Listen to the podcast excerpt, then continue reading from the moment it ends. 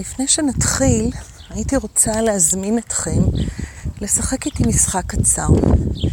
ויכול להיות שההנחיות שלי יפגשו אתכם אה, קצת מהססים, או יעוררו בכם איזשהו אה, פחד, תכף אה, תבינו למה. בואו לצורך המשחק הזה נסכים שזה משחק. אה, ואחר כך נראה אם אפשר לעשות עם התוצרים של המשחק הזה משהו שאפשר להפיק ממנו איזושהי תועלת. אז שבו לכם רגע בעיניים עצומות, אם זה מתאים, בצורה נוחה, וקחו לכם ככה כמה נשימות עמוקות. תראו שאתם אה, מתארגנים להקשבה, למשחק הקטן שלנו. נוכחים ברגע הזה. וכדי להקל, בואו אה, חישבו לעצמכם ככה באיזה גיל הייתם רוצים למות. ככה אתם יכולים לשים את זה מאוד רחוק אם זה מרגיע אתכם, או לא לשים את זה בכלל אם זה מפריע לכם או לא משנה לכם. הדדליין הזה שאנחנו אה, שמים ישמש אותנו כדי לבנות את הצעדים שלנו צעד אחר צעד. ולא משנה מה המספר אה, ששמתם או לא שמתם, אה, הייתי רוצה שתדמיינו, או לפני זה אפילו, בואו נוותר לרגע, לצורך המשחק, על כל האמונות הטפלות והדעות הקדומות או ההנחות אה, שאם אני מדמיינת את יום מותי, אני מקרבת אותו אליי. אה, מאוד נפוץ בעידננו אנו. הרבה פעמים אומרים אה, יוצרים מציאות. אז בואו נשים את זה רגע בצד, את האמונות התפילות האלה, ונסכים לשחק את המשחק. אז שמתם לכם איזשהו אה, גיל יהודי שבו אתם אה, מסכימים להיפרד מהעולם. ועכשיו הייתי רוצה שת... או הייתי מבקשת שתדמיינו אה, מה האהובים שלכם אה, אומרים על הקבר שלכם בעת הפרידה מכם. איזה הספד הייתם רוצים לשמוע? קחו לכם ככה כמה רגעים לאסוף את המידע הזה.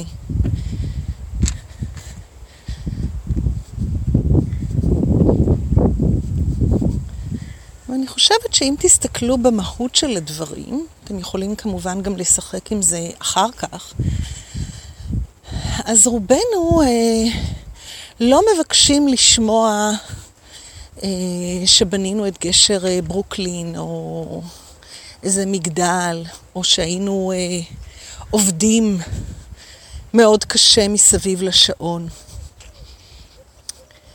רוב האנשים שמבקשים מהם אה, לשחק את המשחק הזה ולדמיין את ההספד שיגידו עליהם, מבקשים משהו אחר לגמרי, משהו שהוא בדרך כלל לא חומרי. למשל, לשמוע כמה הם היו נדיבים, או כמה הם היו טובים, או כמה הם היו משמעותיים או נאהבים. זאת אומרת, הרבה פעמים זה ממש לא התוכן החומרי, התוצאה החומרית, אלא משהו אחר, משהו שמדבר עלינו כבני אדם. אני רוצה לדבר בזמן הקרוב שיש לנו על ההכנה, התכוננות למוות. ולמה אני רוצה לדבר על זה? כי מצאתי בהתנהלות היומיומית שלי שהיכולת שלי לחיות חיים מלאים, עוצמתיים, ולהיות במה שאנחנו קוראים הגשמה עצמית, רחמנא ליצלן, אבל לחוש שאנחנו באמת מגשימים כאן פוטנציאל, אנחנו צריכים לדעת למות. או צריכים לפחות לזכור שאנחנו לא נהיה כאן לעד, ושאנחנו עשויים למות יום אחד. אז הייתי רוצה ככה אה, לפרט את השלבים כמו שאני מוצאת אותם, או את המרכיבים של המוכנות הזאת למות, ההתכוננות הזאת ליום מותנו, כתנאי משלים ליכולת שלנו לחיות כאן חיים מלאים ומוגשמים. אז uh, כדי להיות מוכנה למותי, אני קודם כל צריכה להסכים לעובדת מותי. זאת אומרת, באמת, להסתכל ולהגיד לעצמי, אני לא אחיה כאן לעד. אני אמות. זה נשמע מאוד פשוט ומאוד סתמי, אבל רובנו יודעים את זה ידיעה אה, שכלית בלבד, ולא באמת מכירים בכך שאנחנו אה, זמניים וחולפים, נולדים חיים ומתים, ושמוות אה, מחכה לנו איפשהו, מתישהו, מאחורי הסיבוב. ואנחנו כולנו מחכים, או מצפים, או רוצים, whatever, שזה לא יהיה מחר בבוקר. אבל לפני שאנחנו מדברים על זה שחיינו יכולים להסתיים מוקדם יותר מהמצופה, קודם כל נסכים לפגוש את זה, שזה מה שמחכה לנו בסוף.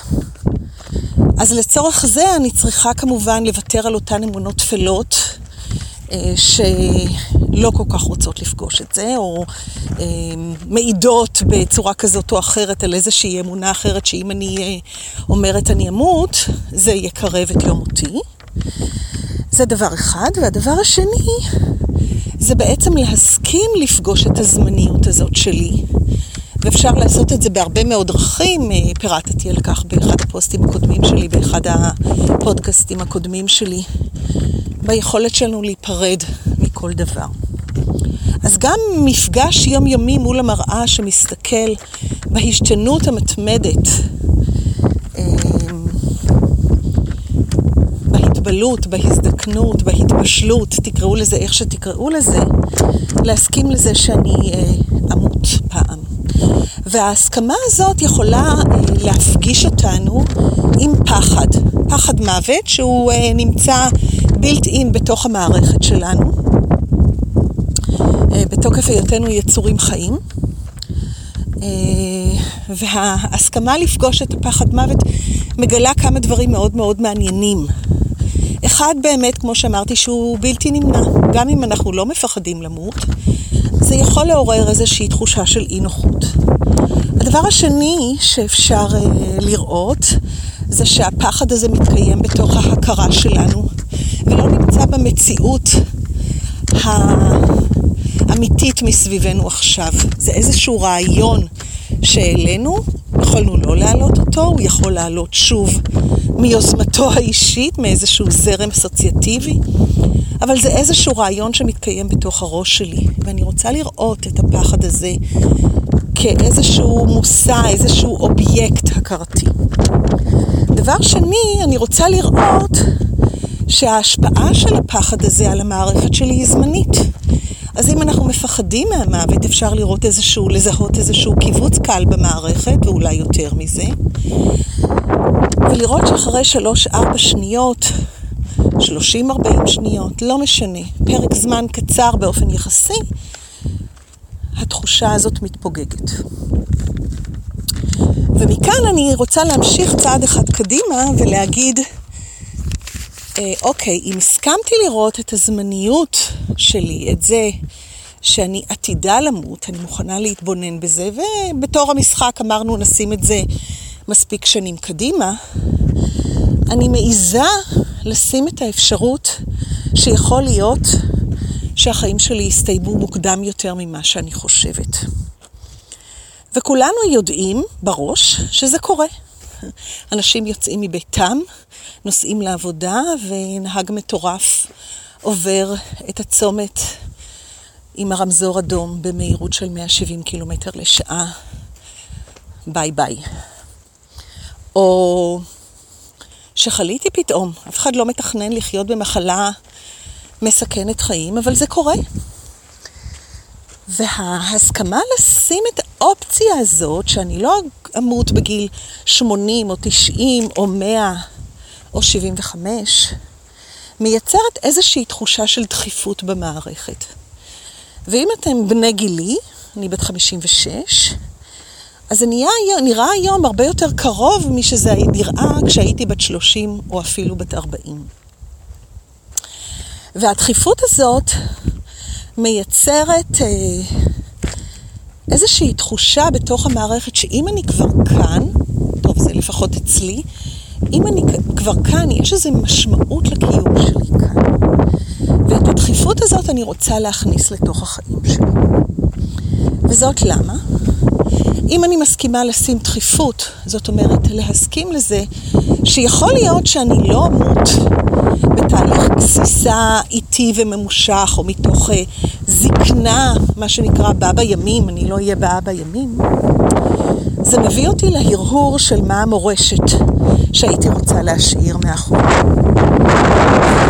תחזרו רגע להספד שלכם.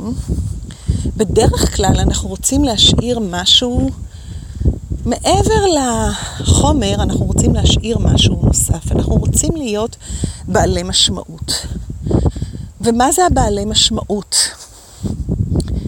בדרך כלל, משמעות זה להביא איזושהי תרומה גדולה לאנושות, לחברה, להיזכר כמישהו שתרם, שנתן איזשהו ערך, שלחיים שלו היה ערך שהביא לרווחתם של בני האנוש. אה, אני לא מזלזלת בהקמה של גשרים ולא מזלזלת בהקמה של אה, אולמות. אה, זה מאוד חשוב, אבל אם אני נצמדת לאולם שאני מנציחה על שם גילמן או וואטאבר, או לגשר על שם זה וזה, אני מקטינה בעצם את משמעות התרומה שלי לעולם. ותראו שרוב האנשים שמשאירים אחריהם איזשהו, איזושהי מורשת, הם משאירים משהו שגורם להרבה מאוד אנשים טוב. אני בטוחה שמוצרט, יכול להיות שהוא רצה שיזכרו את השם שלו, אבל אני בטוחה שהוא היה רוצה, או שהוא רצה, שישמיעו את היצירות שלו. כי היצירות שלו מביאות הרבה מאוד נועם וטוב לחיים של האנשים לאורך כל ההיסטוריה, מאז מותו. או סופרים דגולים, אז ברור שהם חותמים בשם שלהם. אבל מעבר לרצון האגואיסטי הקטן, שיגידו זה טולסטוי או זה דוסטויבסקי, מעבר לזה, הם היו רוצים שהיצירה שלהם תהיה משמעותית ושאנשים יוכלו להתפתח ולגדול ולקבל השראה. ואנחנו יכולים, אם אנחנו לוקחים השראה מכך ולהגיד מורשת, להתחיל באמת במקום החומרי. אני מוכשרת בככה וככה ואני רוצה ככה וככה, להשאיר ככה וככה. אבל חשוב שנראה ונהיה מחוברים למוטיבציה היותר רחבה מאשר המורשת החומרית שאנחנו רוצים להשאיר מאחורינו. וזה מוליד את ה-to-do list. זאת אומרת, אם זאת המטרה שלי, נניח לכתוב ספר, או לבנות איזה עיירה, או להשיג הישג כזה או אחר, שיש לו צורה בחומר, בלתי נמנע שתהיה לו צורה בחומר. אבל כדי שזה יהיה ריאלי, כדי שאני באמת אביא את הטוב, אני חייבת להיות מחוברת למוטיבציה הפנימית, הראשונית, הבסיסית, שהיא באמת אותו, אותה הבאה של טוב או משמעות לחייהם של אנשים רבים אחרים. ואז אני מרכיבה את ה-to-do list שלי, כאן אני ממש בקולו של מנהל פרויקט או, או אה, מלווה תהליך. אתה רוצה להגיע לאנשהו, אתה חייב לפרוט את זה לפרוטות יותר קטנות ולעשות צעדים בדרך אל המטרה הזאת. בין uh, הרצון החומרי לבנות את גשר חו, uh, ברוקלין ובין הרצון הגדול יותר להביא לרווחתם של אנשים ושהגשר הזה uh, ישמש אנשים רבים ויקל על חייהם, ההבדל במוטיבציה הוא שהחלק השני, שהוא רחב יותר, גדול יותר ועמוק יותר, הוא לא הישגי. והמשמעות של כך היא, זה שהפעולה היא שחשובה. מה אני עושה כדי שזה יקרה? ולאו דווקא התוצאה הסופית. נכון שהתוצאה הסופית היא שנותנת את הרווחה, אבל מה שמשמעותי יותר זה העשייה שהמוטיבציה שלה היא להיטיב. אז אם אני מציבה לעצמי איזושהי מטרה, מורשת, שאני רוצה להשאיר מאחוריי, אין שום מניעה שזאת תהיה מורשת חומרית, בתנאי שאני אהיה כל הזמן מחוברת לרעיון שזו אמנם מורשת חומרית, אבל מאחוריה עומדת עשייה שיש בה משמעות. ואז גזירת הפעולות, הדודוליסט של מה אני צריכה לעשות, היא אמנם חומרית, אבל היא משחררת אותי אין ספק שאנחנו פועלים כדי שמשהו יצא אל הפועל. אבל עוד פעם אני חוזרת ומדגישה, המוטיבציה לא פחות חשובה מהפעולה עצמה. למה אני עושה את זה?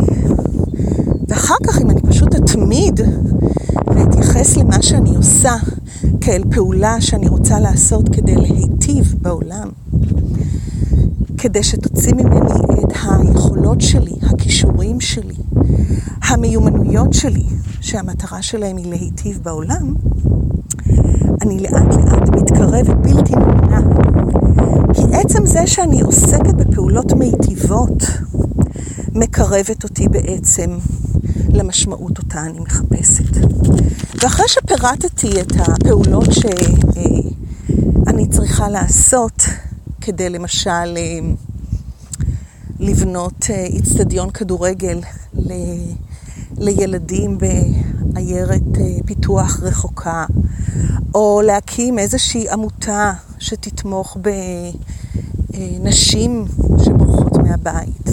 לא משנה מה. הצורה החומרית היא מהווה לי מגדלור מעצב לפעולות, אבל היא לא המהות האמיתית, המהות האמיתית הטבה. ואחרי שלקחתי את הפרויקט הצורני הזה, החומרי הזה, ואמרתי, אם אני רוצה להשיג את זה, אז אמרנו, אנחנו חייבים לשים דדליין, כן? אנחנו נחיה כאן עוד 20-30 שנים. אנחנו צריכים להספיק לעשות את הדבר הזה על מנת uh, להגשים את מה שאנחנו רוצים להשאיר מאחורינו. אנחנו צריכים לתעדף את הפעולות שאנחנו עושים. הרבה פעמים אנחנו uh, שואפים למשהו גדול, וגם אם אנחנו לא מעיזים להגיד לעצמנו שאנחנו שואפים למשהו גדול, מותר, מותר להגיד אני רוצה אה, להשאיר אחריי אה, מוזיאון באיזה עיר, או לא יודעת מה, משהו כזה או אחר. כדי שזה יקרה, אני צריכה לקחת את ה-to-do list שלי ולתעדף אותה. וזה משאיר אותי מאוד מאוד מדויקת. כי הרבה פעמים אנחנו נתקעים על הטפל. נתקעים בדרך, נתקעים בביקורת העצמית, נתקעים בספקות, כן יכולה לעשות, לא יכולה לעשות. נתקעים בכל מיני דברים שאנחנו קוראים להם מכשלות או מחסומים. הדבר החשוב לעשות כאן זה לתעדף מה צריך לעשות עכשיו, מה צריך לעשות אחר כך, מה חשוב לעשות עכשיו, מה פחות חשוב לעשות עכשיו. וזה שומר אותי עוד פעם כל הזמן מחוברת אל הרגע הזה, אל מה שאני פועלת כרגע, ולא לוקח אותי רחוק מדי אל התוצאות, אל הגשר או אל הבניין או אל אצטדיון הכדורגל. אם נזכור רגע מה המטרה של הפודקאסט הזה, היא להבין איך ההכנה למוות בעצם מאפשרת לנו לחיות כאן חיים מלאים. כשאני יודעת שיש לי דדליין, אני לא מבזבזת את זמני. כשאני יודעת שיש לי דדליין, אני לא מתעסקת בשטויות. אם אני יודעת בגיל 56 שכנראה היכולת הפרודוקטיבית שלי, היצירתית שלי, אם אני על הגרף של האנשים הנורמליים, יש לי עוד 15 גג 20 שנה, בזמן שאני חיה פה, ברגע הזה, אני לא מתעסקת, כשזה נמצא בזיכרון שלי, אני לא מתעסקת יותר מדי בשטויות שמקיפות אותנו מסביב, וגם עולות בנו מבפנים. אלא כל הזמן אני מחוברת אל המהות שלי, והמהות שלי היא אותו טוב שאנחנו מדברים עליו. אז להתכונן למוות מחייב אותי בעצם להיות מחוברת לרגע הזה. כי המוות יקרה, ויכול להיות שהוא יקרה מוקדם מדי, ויכול להיות שהוא יהיה אפילו יותר מכוער ממה שאני מאחלת לעצמי, כי אף אחד לא מאחל לעצמו לחלות באלצהיימר או בדמנציה. וזה מייצר את uh, תחושת הדחיפות שאומרת, אוקיי, זה הדדליין שלי. עכשיו אני צריכה לפעול. אני לא יודעת כמה זמן זה ייקח, אבל עצם זה שאני מחוברת בכל רגע אל המהות, בעצם זה שאני מחוברת בכל רגע לזה שיש לי איזושהי מטרה קיומית, והמטרה הקיומית שלי, אם נחזור רגע להספד, היא לא, רוחני, היא לא חומרית, היא רוחנית, מאפשרת לי בעצם להגשים את עצמי בכל רגע נתון.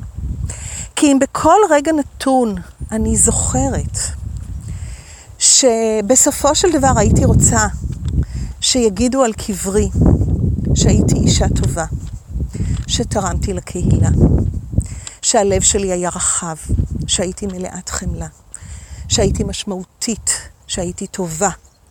לא בשביל האגו שלי, ממש ממש לא. זה, אם, אם, אם לא הצלחתי להסביר את עצמי עד עכשיו, זה עצוב מאוד, אני מקווה שזה ברור.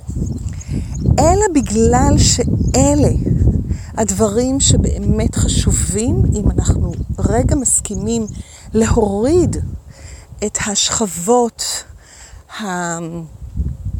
המזויפות, או השכבות הגסות, לא מזויפות, גסות, ולבדוק באמת, באמת, למה אנחנו רוצים, אה, מה אנחנו רוצים להשאיר, אנחנו נגלה שזה הדבר שאנחנו רוצים להשאיר. ואם זה הדבר שאנחנו רוצים לה, לה, להשאיר מאחורינו, אז בכל רגע אנחנו יכולים למלא במשמעות הזאת. כלומר, אם אני אסכם, כדי לחיות חיים עוצמתיים, אני צריכה מטרה. והמטרה הזאת לא חייבת להיות מטרה צורנית גדולה. היא יכולה להיות גם דברים קטנים, או לא קטנים, דברים יומיומיים. אני רוצה להשאיר אחריי משפחה ענפה, עם יחסים טובים, עם תחושת ערבות הדדית.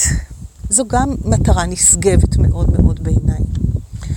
אז אני לא צריכה חיים שלמים כדי לעבוד על זה. אני יכולה להתחיל לעבוד על זה כבר ברגע הזה. זאת אומרת, ברגע הזה, אני חושבת שגנדי אמר, תהיה אתה השינוי שאתה מייחל. זה בדיוק אותו רעיון. זאת אומרת, אם אני רוצה להיזכר, במובן הטוב של המילה, לא במובן האגואיסטי של המילה, כמישהי שתרמה לחברה, אני יכולה בעצם להתחיל לתרום לחברה ולאנושות ברגע הזה. וזה הטריקיות בעצם של הקשר הבלתי נפרד בין חיים ומוות. זאת אומרת, ברגע שאני מבינה שאני אמות, ברגע שאני מבינה שאני אמות אולי מוקדם יותר ממה שאני חושבת, ברגע שאני מבינה שכולנו, כולנו ללא יוצא מן הכלל, מחפשים משמעות, מחפשים אה, סיבה.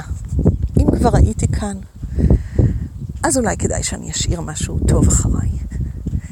וכשזה מנחה אותנו, זה מכריח אותנו להיות מחוברים לחיים בכל רגע ורגע. המוכנות למוות מפגישה אותנו עם החיים במלוא עוצמתם. אנשים שפגשו את המוות איבדו אהובים, איבדו קרובים, קיבלו תזכורת חיה לזה שזה יכול לקרות להם. יש בפניהם כמה אפשרויות. אבל אחת האפשרויות, שבעיניי היא העוצמתית ביותר, זה בעצם ההבנה שהחיים פה לא לנצח ולא לעד, אלא משהו אחר. וכדאי מאוד אה, שאני אתחיל לעשות איתם משהו כבר ברגע הזה, כי אף אחד לא מבטיח לי מה יהיה מחר בבוקר. וברגע שאני חיה כאילו אין מחר בבוקר, אבל לא מהצד הנהנתני, אכול ושתה כי מחר תמות, אלא מחובר יותר עמוק אל המשמעות הקיומית שלנו כאן. אני מתחילה לחיות פה נוכחת בכל רגע ורגע. מפסיקה להקשיב לכל הסיפורים שההכרה שלי מספרת לי למה לא עכשיו, או למה מחר, או למה אני יכולה ולמה אני לא יכולה. כל זה הופך להיות מיותר. מה שנשאר משמעותי ומכוון את העשייה שלי, זה זה שכל זה יכול להיגמר. ולכן, למה להתעכב על מסיחי דעת? בוא נהיה בכל רגע נתון בעיקר. והעיקר, אותה הגשמה שכולנו מחפשים, נמצאת נוכחת נצחית כבר ברגע הזה. כי אם אני רוצה להשאיר אחריי מורשת של טוב, של נדיבות, של חמלה, של אהבה, של רוחב לב, של משמעות, אני יכולה כבר ברגע הזה לצקת את התכנים האלה בפעולות שאני עושה ביום-יום. בפעולות של היום-יום אני יכולה לראות את האנשים שנמצאים מולי. בפעולות של היום-יום אני יכולה לפתוח את ליבי כלפיהם. בפעולות שאני עושה היום-יום אני יכולה להיות נדיבה, וכולי וכולי. ואם, ואם אני באמת חיה ככה, הרי שאין רגע שבו אני אחווה חוסר הגשמה עצמית. בכל רגע נתון שאני פועלת לטובת העולם, לטובת האנושות, לטובת הבריאה, לטובת הקיום, אני בעצם מנציחה את המורשת ממנה באתי ושלה אני שייכת. הרהרו בזה, ואני אשמח לשמוע מכם מה מצאתם. להתראות.